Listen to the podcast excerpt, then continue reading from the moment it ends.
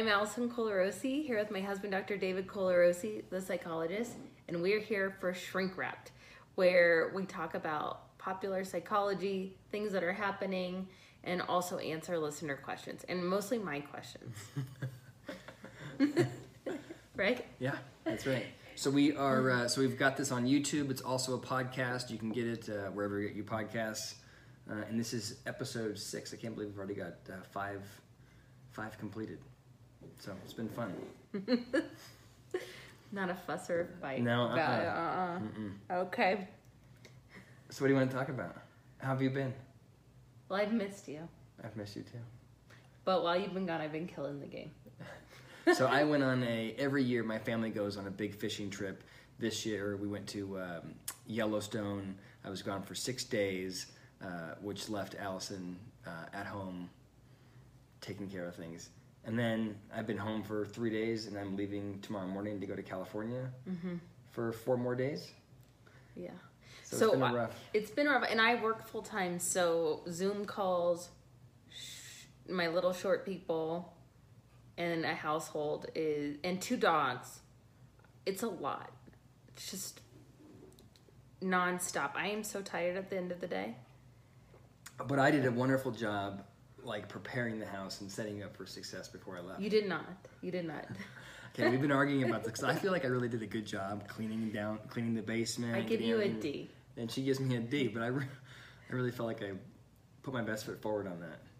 So when if I were to leave for six days, Yeah. I I like have meals prepared for you.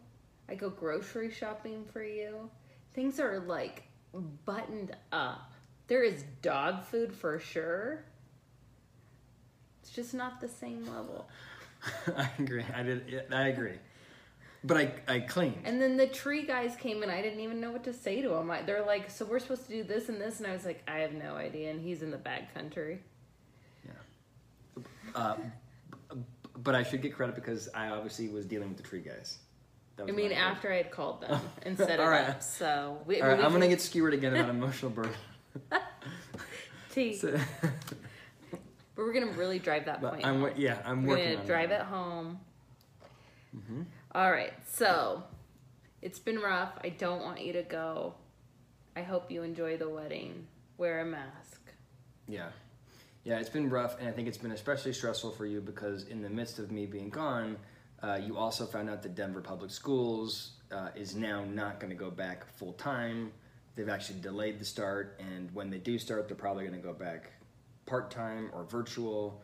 And there's a lot Well, they're gonna start virtual, and then they have to meet certain metrics. I went on the the. They had a call today about it, and you have to make a decision on Monday whether you or not your kid is going to go virtual, or they're going to go um, virtual, possibly go back to school. But you have to make the decision, and I feel like it's such limited information. I'm sure the schools are reeling and trying to keep their teachers safe and the students safe. Um, one of the questions came up is that the reason they can't do outdoor school is because they have to keep the kids safe, From what? The sun? like someone coming on campus or something and being Oh. like something else to deal with. So they have a lot of Oh. things. I think the some okay some days during this whole quarantine thing, I really feel like I am killing it. and then other days, I feel like it's so heavy. Like like when they announced that Denver Public Schools wasn't going back, um, I felt like an elephant sat on my chest. And you weren't here, and I just um, just sat there for a second, being like, um, and then like all of um, the next door people are like getting um, nanny. next door people. Uh, it's an app for your Oh, neighbors. oh. They're like tr- getting it out, like phone calls are going out, but I just feel like so overwhelmed by like I'm not sure. So anyway, we're working through that and I'm sure a lot of people are and it makes me nervous. Yeah, it's been a so my cousin and another friend that came on the trip are both teachers, and so we were talking a lot about this, and I was expressing frustration because on my end it's like the data doesn't seem to be supporting uh, the idea that kids get COVID, and if they do, it's pretty questionable whether or not they pass it. Um, you know, but they probably do a little bit, and I was like, I don't understand why there's this reticence to get back to school. Um, and then my cousin made a good point, which is, what about the teachers? Like the teachers, unlike you know a nurse or a physician, they didn't sign up to be kind of in risk in this way when they decided to become teachers. And so for us to all of a sudden be like, hey, get back out there uh, and take care of our kids, it definitely puts an undue burden on them. And they're getting pay cuts because taxes, tax dollars are down. So in addition to them being asked to go put themselves at risk and put their families at risk, uh, they're also getting paid less. It's not like they can, you know, I was thinking, well, maybe because we need them more, maybe we can. Yeah I, it actually- is it is a crazy because you they one of the things they mentioned on the call was that if like what happens if it's the teacher that gets sick and there's like 25 kids in the class then they have to scramble and get another educator. Yeah. it's just it's a total nightmare whatever side you fall on. And i think where i'm at emotionally like i'm very concerned about the teachers i'm also concerned about the students. And then i'm also concerned about like the chasm it can cause like socioeconomically by kids not being in school because certain kids um, are not able like the their most the best chance they have at a healthy adult are their teachers and the interactions they have at school.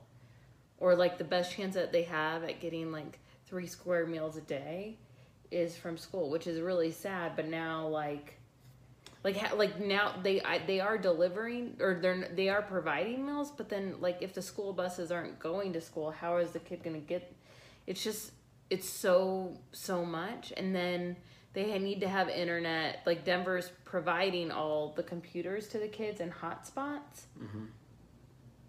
But i still feel like if you know like i don't know i just feel like it's they don't have the support There's system. no question. If you're if you're a if you're a single parent, um, and you've got one or two kids at home, and you have to go to work, and your kid's not able to go to school, you're you are going in many cases may not be able to afford to have you know a nanny or a nanny share come in. Your kid's going to be stuck at home by themselves.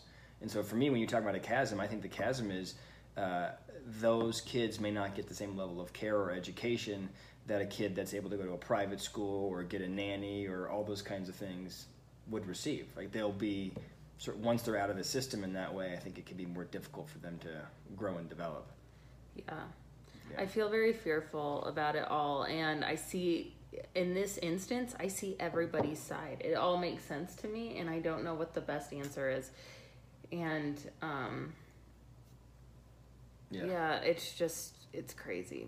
Anyway, let's talk about a Well, can I happier say just can I say okay. one thing about it? Like I, I do want to.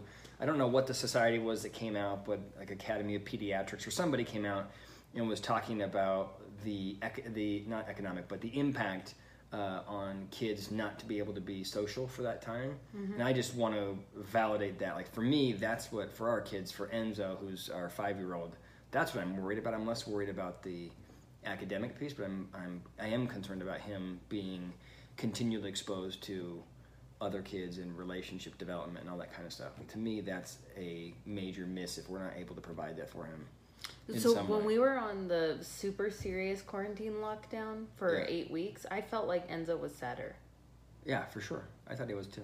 Cause like I just couldn't, I couldn't chase him as much as he wanted and play. t- like I would have to Yeah. chase him for hours. Yeah, that'd be a, it's a- Yeah. that's a full time job. Um, so I could I could already see. I think like I think uh, our other one was our little guy was totally happy no matter what. Yeah, the but- two year old was good. All right, so thank you for humoring me on that topic. Um, What do you? Yeah, what, what do you? I have a couple. We are we're gonna I we're gonna take inadequate Deb's question and also Katie May's question, but I'd like to start with ghosting first, which is your question? which is my question. So what's the question? What? Why do people ghost, and why is it hurtful? Well, can you define ghosting?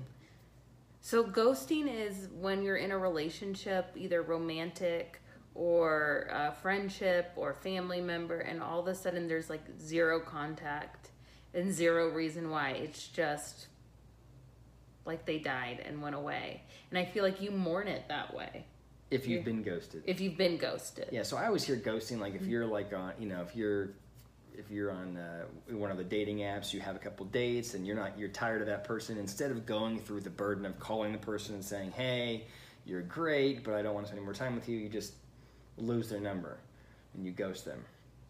But I think it can be pretty damaging if you're in a closer relationship, like if it's a family member or a friend or someone that you have to interact with frequently, and they all of a sudden bail on you and you're left sort of wondering what went wrong. I think it can be pretty painful because there's this sort of feeling of, you know, where did I misstep? How did I go sideways? You feel, you know, the the um, the unknown creates more distress than if you actually had the conflict. This like to quote Brene Brown, the story you tell yourself. Yeah, well, you start you start telling yourselves multiple Yeah. stories, right? Um, and sometimes it can be that they're intentionally ghosting you, and other times it can be like we had talked about earlier. Uh, that it may feel like I wonder if to my friends if it feels like I periodically ghost them. Not that I have any intention of not talking to them. I just get distracted with stuff, and I'm not good about you know staying in contact with people. So there are people that I went to high school with that I periodically check in with, and I'll go six months and and like just simply forget to reach out, and I let that relationship kind of go downhill. So I wonder if those people feel like I'm ghosting when I'm, you know, I wonder if they tell themselves a story that's you've not true. ghosted. Yeah. Yeah. I feel like and you, you you could probably comment on this, but I feel like friendships are like take just as much work as like romantic relationships and you Mhm. really have to nurture them. Yeah. But the but so I, I described ghosting. I was saying you know in some cases it's not sort of it's not it's not always intentional, but sometimes it is intentional. And I do think in a friendship or a closer romantic relationship, uh, it it's a it's a it's a semi aggressive, passive aggressive even uh, style of you know saying screw you right because you know that you're creating that distress for someone. But maybe can't but in your way you don't know. Like you don't you don't think you are. You just kind of move So I don't know that I. I think it, ghosting is intentional. I don't intentionally ghost. I just space the relationship. But I'm saying if you're in a if I'm in a relationship with someone for six months, and I get tired of them, instead of breaking up with them or instead of telling them that I'm uh, frustrated with them, if I just discontinue the, the contact intentionally, that's kind of passive aggressive, right? I know it's going to be uncomfortable for them, but I don't want to have the conversations. It's passive aggressive, or maybe it's conflict avoidant. You're putting a lot of distress or pain on the other person and trying to avoid it all yourself. Yeah. And I would argue uh, that you sort in those kinds of relationships, instead of ghosting, you owe it to that person to communicate why you're upset or why you don't want to talk to them anymore. Well, um, Mel Robbins had a really good quote today. Who's Mel Robbins? She's the person that wrote Five, Four, Three, Two, One, Blast Off that book. Oh, okay. I don't know what the, I, all I can tell you is what my wife does is like when she's she gets up. Allison gets up five thirty every morning to go work out. Four thirty. I'm asleep. But when she can't get out of bed, she goes, she goes five, four, three, two, one, blast out, and then she just jumps out of bed. I am not wired that way, but that's how she gets up. And that's from that book. It's from that book. Oh. I love that. It's called the Five Second Rule. If you haven't read it, it's good. And actually, I really enjoy following her on Instagram. She's inspiring. um, so, but um, her quote today was, "How people treat you is not a reflect." Oh, I'm gonna I'm gonna screw it up, but it's like is not a reflection on you. It's a reflection on them, basically. And so, like, That's why? it, yeah. So I just misquoted that, but I I love that because it's true. Like if if someone's ghosting you, then they're like have their own Yes. They stuff. got their own issue. They got their yeah. stuff. Yeah. Like they're feeling insecure about something, or they're hiding some narcissism or something. Well, speaking of ghosting, did I heard that you got ghosted by a uh, sort of a, a certain someone? My friend, yeah. No. Oh, oh yeah. Well, I thought he was my friend. So uh, I got ghosted by Dave Hollis on Instagram, and it broke my heart a little. Like I felt like you know I really liked him. We went through. We've been going through a hard time, a hard, season. Yeah. We've been going through a hard season. And so it wasn't my finest moment. Wait, so what? Yeah, tell- I'm gonna tell him. I he wrote some obnoxious what what I thought was obnoxious on Instagram. So I just wrote a comment that said, um, "You suck." I feel like that. and that was all you said. That's all I said. But then after that, like I told David, I think Dave Hollis got rid of his Instagram and he didn't. Dave, my Dave can see Dave Hollis's Instagram. All my friends can see it. Not me. I am been ghosted because I didn't. I Which- didn't do. I wasn't my best self. That well, I, here's what I'd say: is if I were if I were Dave Hollis's friend, if I was his, you know, if I was if he was consulting me on how to manage his social media, I would do the exact same thing. I would just go through my Instagram account or whatever, and anybody who said something negative, I would just cut him out because he's got so many people. I'm I'm I am sure you're not the only one to tell him that he sucks, and I I bet that uh, that's pretty mild for his. Even so. But I, I can't tell you. Are you excited about it? It's like it's kind of a cool thing. Like at least he knows. Who, he at least thought about you for a second for him to unfollow He you. took a picture Or with you. me at Rise. He knows who I am. Yeah, I'm sure. I bet you he's sad about losing that relationship. Well, if you read his book, you would know that he does get sad about people writing negative things, and then he wants to come over and have dinner to prove that he's not negative. Oh, really? Yeah. Can you? Do you know? Can you? Are you? Once you've been um, blocked on Instagram, can you come? Can you be unblocked? I don't know. Like, know. can you work your way back in? I don't. I don't know. Um. Yeah. Well, I mean, listen, because that wasn't nice of me. It, will you talk? And you've also been. You still talk. You still. Uh, you are still reading Rachel Hollis's Sunday uh, emails, right? Yeah. What are, I haven't read those. What She got those? a dog. Oh, that's. I did read that one. Is that the last one you read? I think she. I think her last one is was about hostess gifts or something when you bring to a party, which seemed very out of like, who's going to a dinner party right now? Oh. Seemed out of touch. Oh. Like we're not talking about your divorce, and we're talking about dinner parties, and we can't like, I, what is happening? so um. Anyway, so now on to listener questions. Yeah. Okay.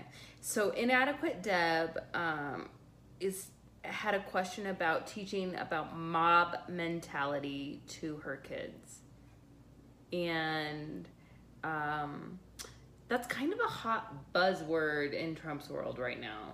Is mob mentality. So uh, I don't know if you want to talk about it in that sphere or. Um, Well, her, so I did. I, I saw her about like question. group think. Yeah, so I saw her question, and I think, and sorry if I butcher this, inadequate Deb, but but first of all, every time I see your name, I always want to tell you, I think you probably are adequate. It seems like it's just sad. You, You're enough. it's Deb. no, oh, it's no, it's her name is not inadequate Deb. Oh, It's yeah, not great, inadequate. great, Yeah, yeah, okay, okay. It's not. Yeah, you just have inadequate Deb. Uh, it's not inadequate. So uh, I think what she was saying is she has a daughter who she wants to make sure doesn't buy into or follow mob mentality, and so she wants to advise her daughter about how does she know, how can her daughter know uh, when she's in a mob, um, and you know how can she think for herself.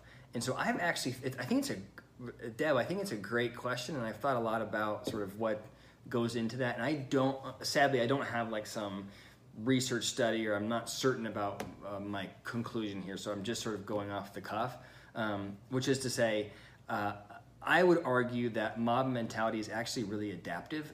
Uh, people are by nature very tribal, and if you think about kind of the evolution of our history, there was a time that it was really important for us to be in tribes. And when you're in a tribe, it is adaptive for you to operate as a single unit. Um, and that's that's protective. If you just go out on your own and, and think independently, uh, that can be really dangerous, right? But as society has evolved, that strategy of just tying into a tribe or a mob can be maladaptive. Um, so I feel like it's ingrained in our DNA to work as a group all of the time. Um, when now we probably have the ability and should be more intentional about thinking independently. So that's just to say, I think that's why mob mentality exists. Um, and then as far as what to tell your daughter, I would say that it's it's obviously encourage her to think independently and always challenge her. You know, I would tell her to always challenge herself to um, think outside of the box and not just do what other people are, are doing. But that's that's pretty difficult, especially for a teenager. It's pretty difficult to find yourself uh, and be different than everybody else. It's it's a hard it's it's hard. I think a better challenge would be to also say, make sure that you're picking the right tribe. In high school, well, throughout your life, you will always find yourself in little cliques and tribes.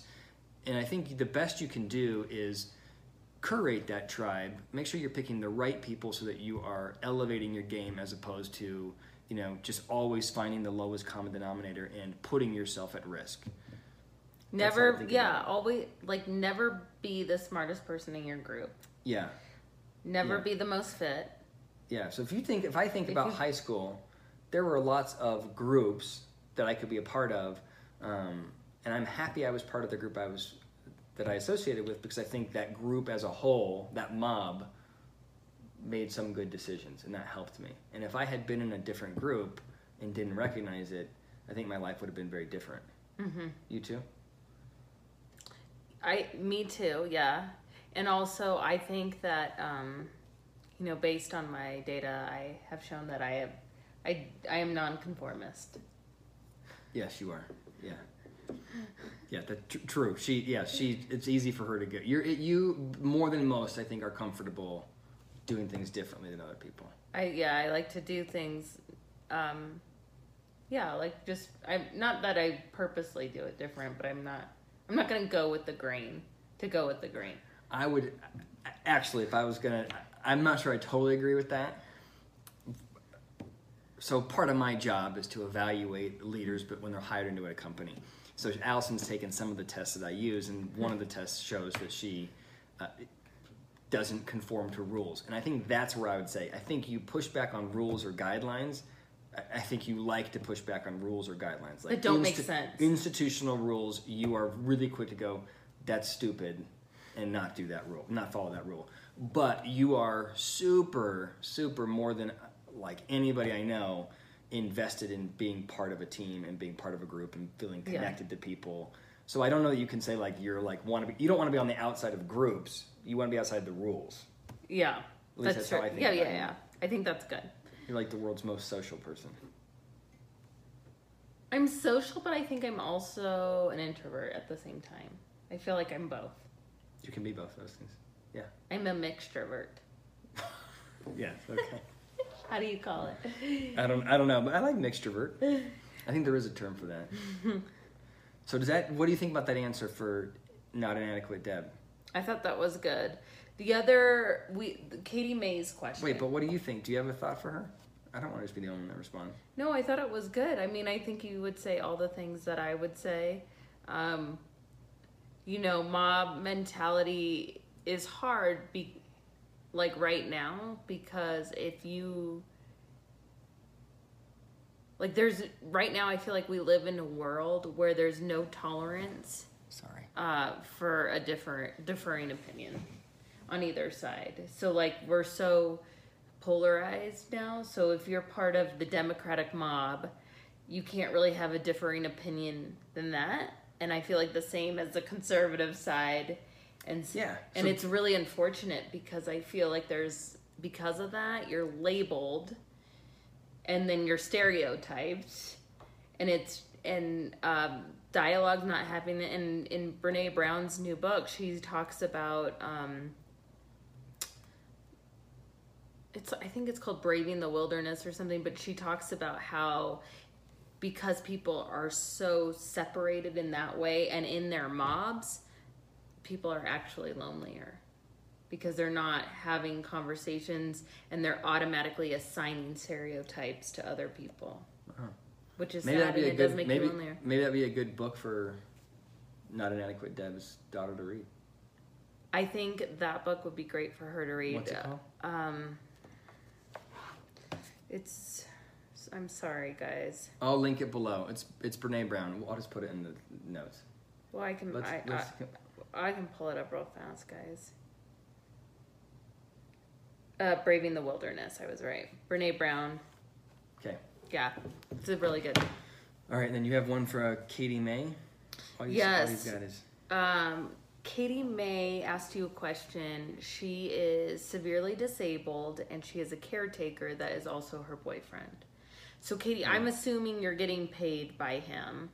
Um, no, no, she's paying him, I'm sorry, you're paying him to take care of you. or the state could pay him. Yeah, what I mean, he's he's being paid for this job, and um, he she is a very positive person from what she says, but he is very negative, and it seems like he's resentful uh, about um, having to take care of her and do stuff for her, and also um, complains. She says from morning to night. And um, it's bringing her down and also making her feel negative. and uh, she wants to know how to deal with it. So, so, um, so first of all, Katie May, thanks for the comment. And um, when I read that comment, it, it so my one of my very first jobs I had when I was starting off as a therapist um, was to work at a place that had me. I would go to different homes of people that were disabled that couldn't leave their house for whatever reason, uh, and I would do you know treatment for them. Um, or do therapy with them. And so I saw this dynamic a lot where you'd have this person in their house and then their caregiver that was both romantically involved. So what would usually happen is they would be in a romantic relationship and one party would get hurt or the romantic relationship would start with the one party hurt and then the boyfriend or girlfriend would become would get training and would, be, would become the caregiver. Uh, That's important because the, these caregivers are not people that decided on their own I want to be a caregiver and let's you know hopefully the state can pair me up with the right person. They were paired and then the person became a caregiver and I assume that Katie May that's probably what happened. I'm guessing that's what happened for you because what happens is the care the, the level of care can be good or it can be bad but it can it can be very difficult for a caregiver um, to live that life if that's not what they always wanted to do. And they'll and sometimes they do it and they're happy to do it because they really love the person but it, it's hard. And so i can understand why your caregiver can be really can be really negative.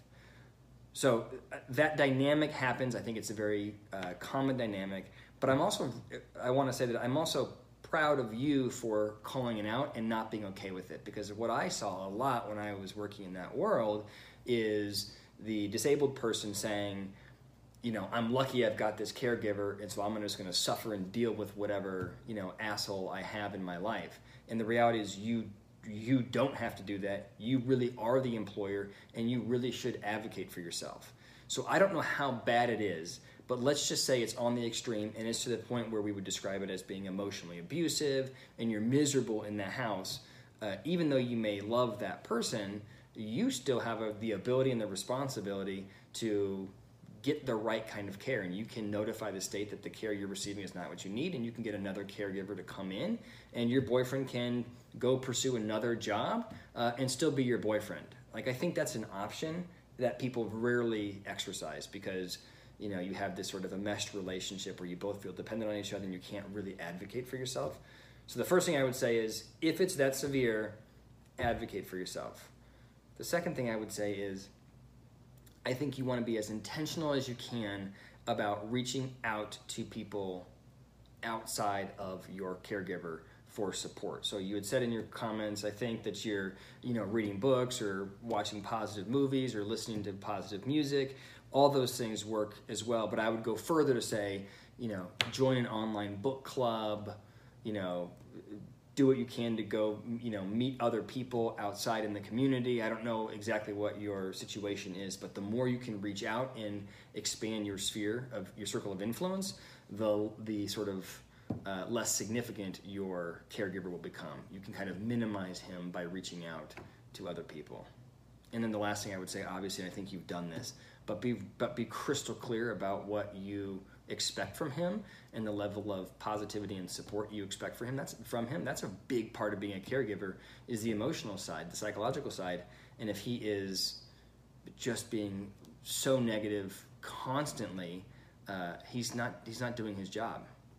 Sounds like he resents his his role, and I don't think that's healthy for you because, like he, it's your it's not your fault. You're doing the best you can, Mm-hmm. and so honestly, you need someone in there that um, wants to be that person for you, and it's okay. Your your boyfriend doesn't. He can play a different role in your life. Um, and maybe he will be less resentful and happier.